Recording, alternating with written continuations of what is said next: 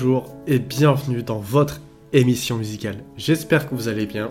On se retrouve aujourd'hui pour un nouvel épisode et au programme, on continue notre fil rouge autour du parolier Pierre Delanoë et au programme cette semaine, Dalida. Dalida de son vrai nom, Yolanda Gigliotti Dalida, est née au Caire en 1933. Son père est le premier violon de l'opéra du Caire Malgré que son père soit musicien, sa carrière ne se destine pas du tout à être chanteuse, elle se destine à être secrétaire. Son destin a basculé lorsqu'elle a remporté le concours de beauté Miss Égypte en 1954. Ce titre l'a catapulté sous les feux des projecteurs et commence à tourner dans des films au Caire, le Hollywood de l'Orient. Elle commence alors à rêver de Paris, et malgré les réticences de sa famille, elle s'envole pour Paris et change de nom pour Dalila.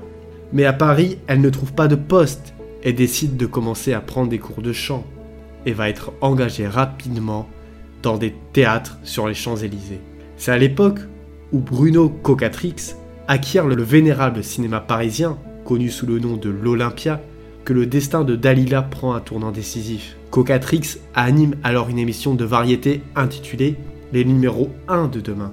Lors d'une de ces soirées, Dalila est invitée à monter sur la scène mythique.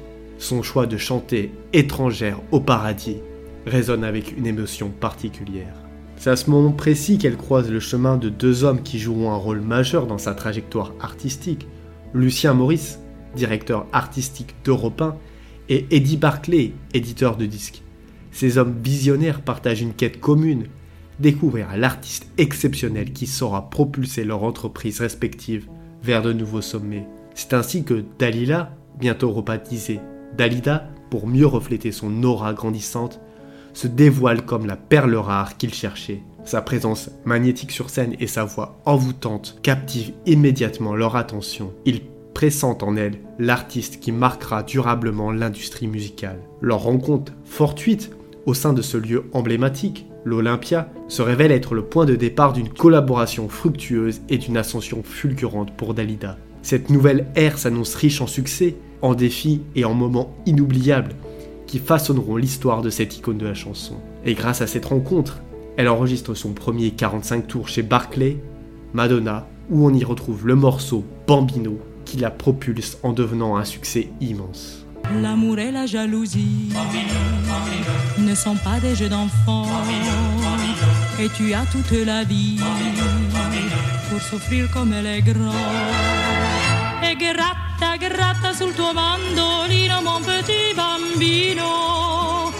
Musique est plus jolie que tout le ciel de l'Italie. C'est sur la scène prestigieuse de l'Olympia que Dalida fait ses premiers pas, présentée en vedette américaine aux côtés de Charles Aznavour. Mais c'est avec la chanson Bambino qu'elle connaît une ascension fulgurante. Le public la reçoit avec un enthousiasme débordant et en redemande, signe d'une relation naissante entre l'artiste et son auditoire. Les applaudissements sont si puissants qu'en septembre, on frôle même l'émeute à l'entrée du théâtre. Les médias ne tardent pas à s'emparer de cette nouvelle étoile montante, et Dalida illumine désormais les couvertures de nombreux magazines. Cette reconnaissance s'accompagne d'un geste symbolique, puisque le 17 septembre 1957, le tout premier disque d'or est créé spécialement pour elle.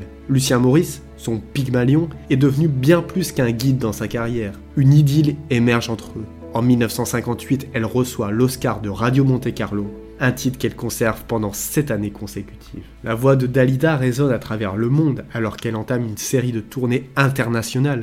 Elle s'illustre également en Italie, où sa performance est couronnée de succès. Lucien Maurice poursuit ses efforts pour enregistrer des succès avec elle, la hissant au sommet des hit parades, devant même des icônes telles qu'Edith Piaf et Jacques Brel.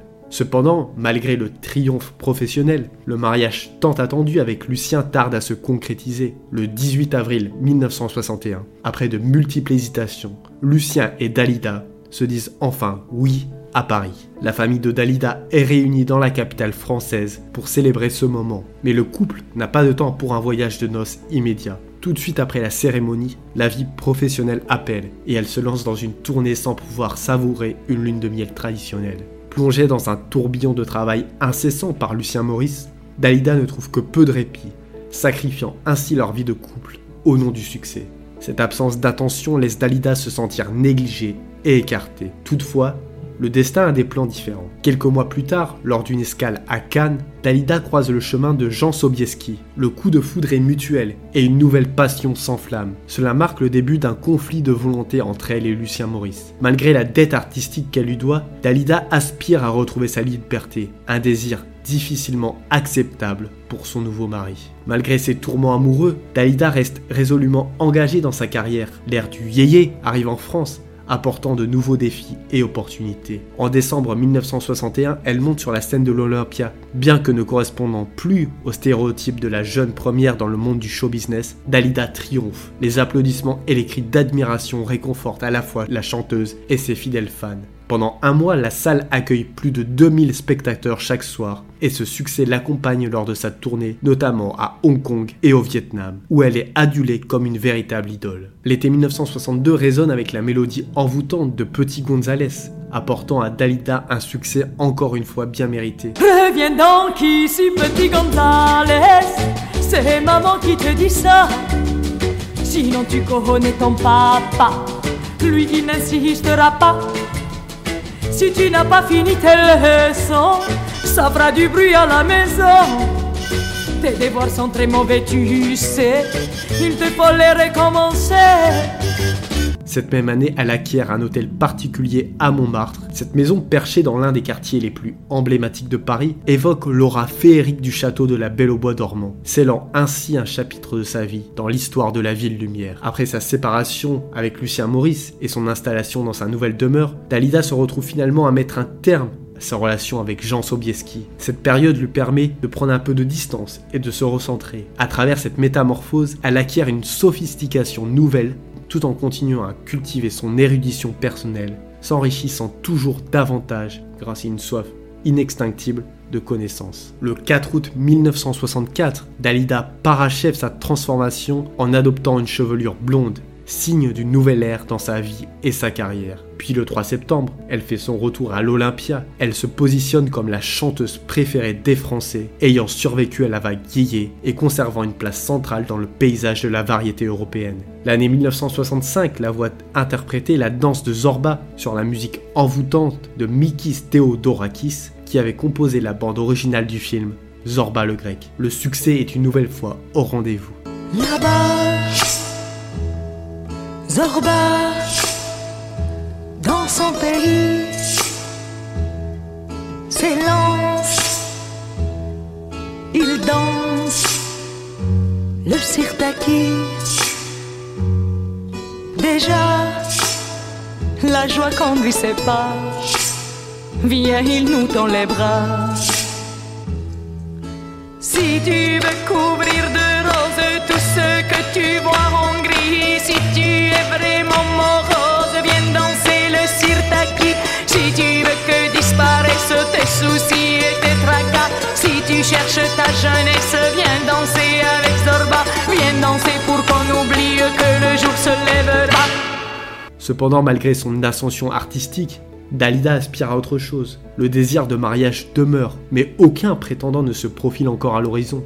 Entre ses performances en gala et les sessions d'enregistrement, la musique monopolise son temps, la scène et le studio sont sa passion, et elle y consacre toute son énergie. À la fin de l'année 1966, son jeune frère, Bruno, qui a adopté le nom de son aîné Orlando pour les besoins de sa propre carrière, prend en main la gestion de la carrière de Dalida. Dans cette démarche, leur cousine, Rosie, devient la secrétaire de la chanteuse, transformant ainsi son parcours professionnel en une entreprise familiale. La cohésion et la confiance règnent et Dalida continue à avancer, portée par le soutien de ses proches. En octobre 1966, les portes de la maison de disques italienne RCA s'ouvrent pour Dalida, révélant un jeune auteur-compositeur aux talents multiples, Luigi Tenco. Ce jeune homme empreint de fougue et de contestation laisse une impression indélébile sur Dalida.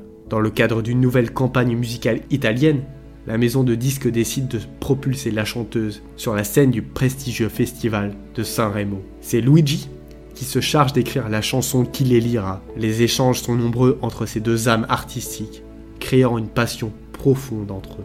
Déterminés à affronter ensemble les projecteurs de Sanremo, Dalida et Luigi décident de défendre conjointement la même chanson, Ciao Amore.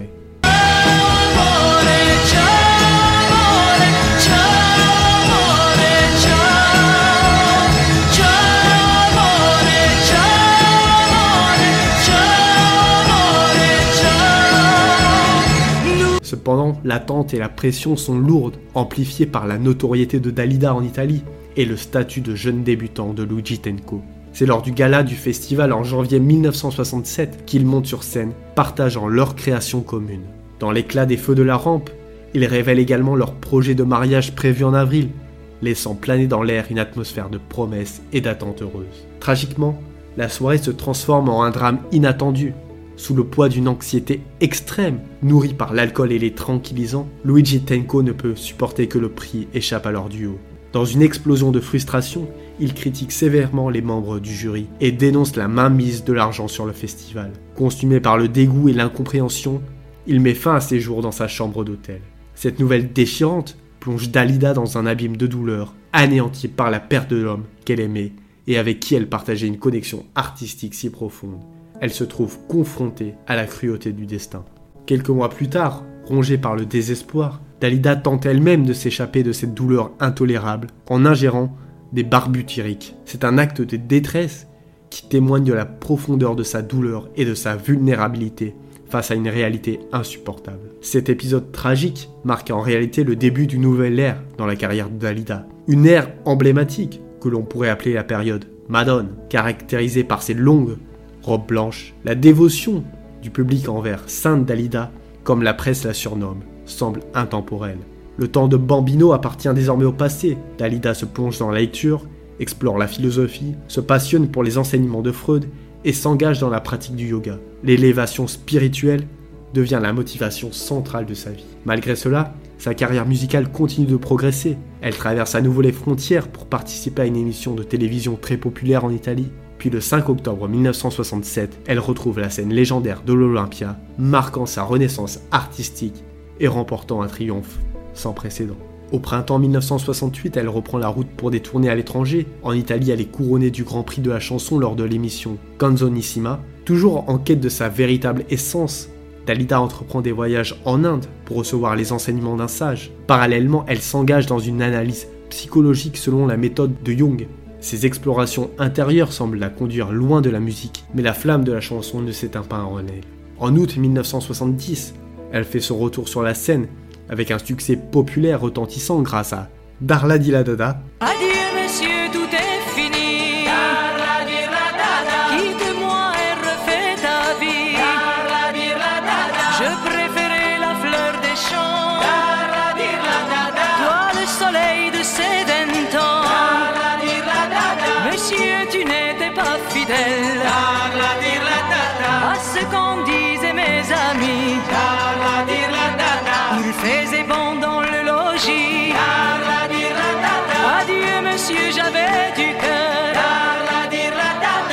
L'automne, sa rencontre avec Léo Ferré au cours d'une émission télévisée marque un tournant. Dès son retour à Paris, elle enregistre Avec le temps, une chanson qu'elle s'efforce de populariser. Son objectif est clair, chanter des pièces qui possèdent une dimension poétique et intellectuelle. Cependant, Bruno Cocatrix, le patron de l'Olympia, ne partage pas cette vision et doute du nouveau répertoire. Face à son hésitation à lui accorder une date, Dalida prend les choses en main et loue elle-même la salle pendant trois semaines, à la fin de 1971. Cette période est marquée par une absence importante.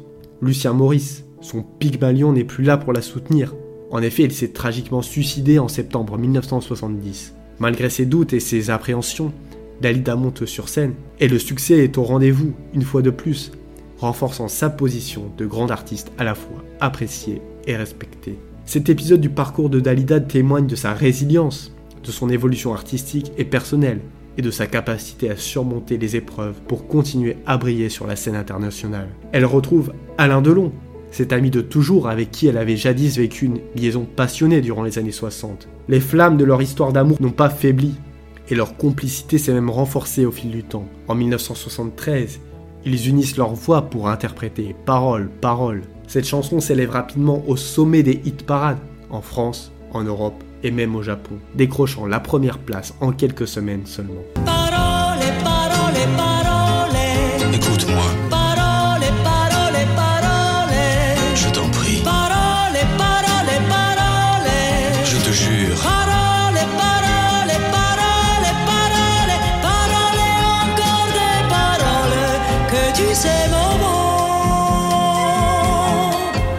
Premières années des années 1970 marquent une période de réussite professionnelle éclatante pour Dalida. Son nouveau compagnon, Richard Chanfray, dont la personnalité reste un peu énigmatique, mais qui se montre extrêmement doué envers la chanteuse, semble jouer un rôle positif dans cette dynamique. Affublé du surnom de comte de Saint-Germain, il devient comme un chevalier servant pour elle, réveillant son appétit pour la vie. C'est durant cette période qu'elle entre dans la phase qu'on pourrait qualifier de star hollywoodienne, où sa féminité est mise en avant de façon éclatante. Dalita concrétise son rêve en faisant ériger une magnifique résidence en Corse, à Porto Vecchio. À la fin de cette même année, elle enregistre Il venait d'avoir 18 ans.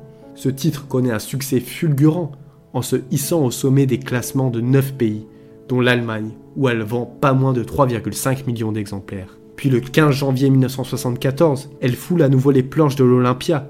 À la conclusion de son spectacle, elle dévoile une nouvelle chanson, Gigi Lamoroso, qui dure près de 7 minutes et demie. Un mélange subtil de chants et de paroles parlées, agrémenté de chœurs enchanteurs. Ce morceau deviendra le triomphe ultime de Dalida en se hissant au sommet des palmarès dans pas moins de 12 pays. Par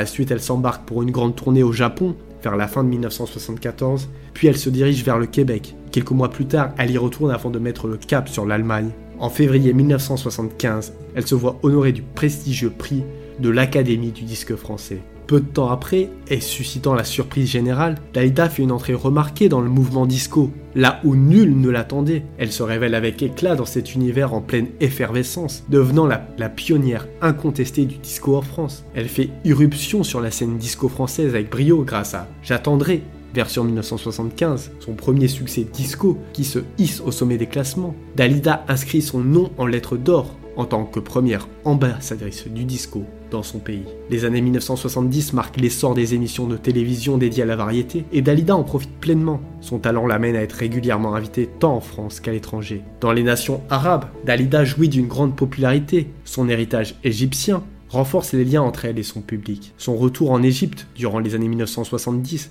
ainsi que ses voyages au Liban l'inspirent à chanter en arabe. En 1977, elle revisite une chanson du folklore égyptien, Salma ya Salama. Cette nouvelle interprétation est d'abord lancée en France et au Moyen-Orient, où elle rencontre un succès phénoménal. Dalida enregistre finalement cette chanson dans cinq langues, marquant ainsi une autre étape marquante de sa carrière.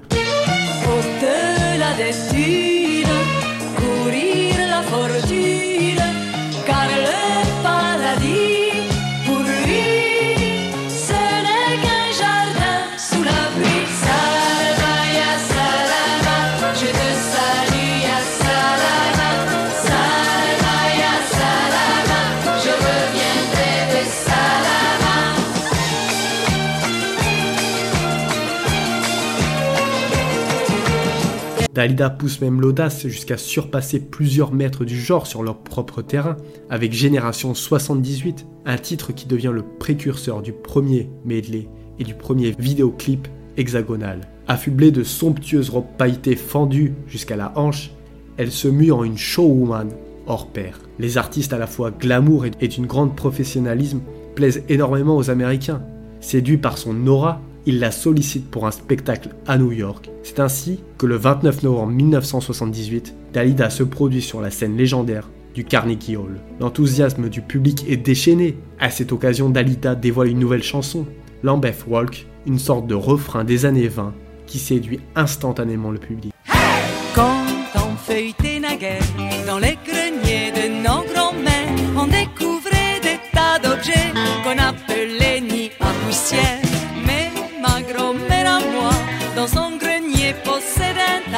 De bons vieux disques sympathiques et un phono mécanique, un petit coup de manivelle et j'entends des ritournelles, des airs qui chantent les folles années 30. presse locale la couvre d'éloges, Dalida savoure pleinement son triomphe américain. De retour en France, elle poursuit sa trajectoire discographique. Durant l'été 1979, son dernier tube en date s'intitule Monday Tuesday. Avec une aisance déconcertante, Dalida continue de surfer sur la vague disco, s'appropriant encore une nouvelle fois une tendance musicale. En juin, elle fait un retour très attendu en Égypte pour y donner des concerts. Sa présence est saluée par le public et elle est reçue à cette occasion par Anwar El Sadat, le président égyptien. Par la suite, elle part en tournée dans les Émirats avant de regagner la France.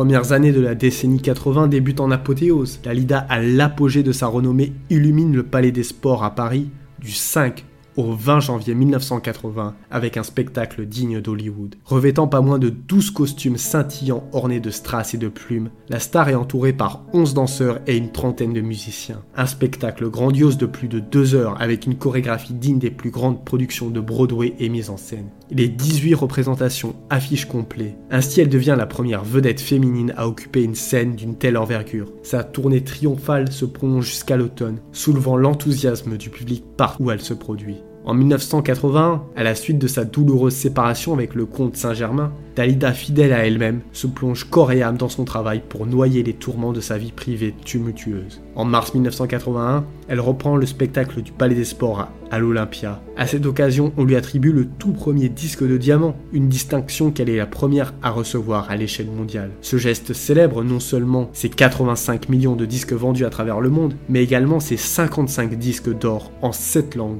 et l'intégralité de sa carrière. Sans relâche et toujours professionnelle, elle repart en tournée, démontrant son infatigable passion pour la scène. Les deux années suivantes sont marquées par son soutien au nouveau président de la République française, François Mitterrand. Bien que son engagement soit plus amical que politique, il lui vaut des critiques qui finissent par nuire à sa carrière. En 1983, elle entre en studio pour enregistrer un nouvel album qui inclut des titres comme Mourir sur scène et Lucas.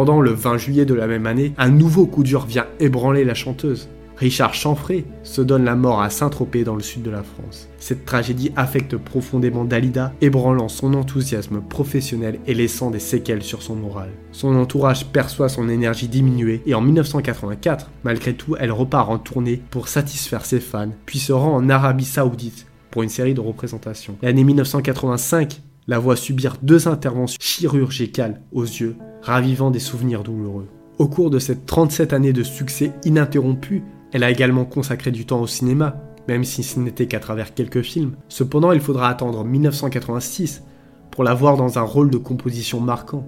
Sans hésiter à se vieillir pour incarner le personnage, elle devient l'héroïne du film Le sixième jour de Youssef Chahine, où elle démontre son talent de tragédienne. La critique ne manque pas de saluer sa performance. Cependant, du haut de sa position comme une déesse en porcelaine, même elle ne peut échapper à la mélancolie qui l'étreint par moments. Dalida n'est pas épargnée par ce sentiment. La légende, friande de destin tragique hors du commun, prend déjà forme. Les années de travail acharné l'ont usée, laissant des marques profondes. Elle se sent de plus en plus isolée et ressent le poids de son absence de mariage et d'enfant. Les années pèsent sur ses épaules. Elle exprime ses sentiments dans son interprétation de moi je veux mourir sur scène. Convaincue que la vie ne peut plus lui apporter de réconfort, elle décide de s'éteindre à jamais dans la nuit du 2 mai 1987, laissant pour ultime message Pardonnez-moi, la vie m'est insupportable. Lors de son enterrement, presque 40 000 personnes seront présentes. Voilà, c'était tout pour cet épisode sur Dalida. Épisode plus long. J'espère qu'il vous a plu. Comme d'habitude, n'hésitez pas à le partager, c'est le meilleur moyen d'aider la chaîne. En attendant, moi je vous dis à vendredi pour un nouvel épisode.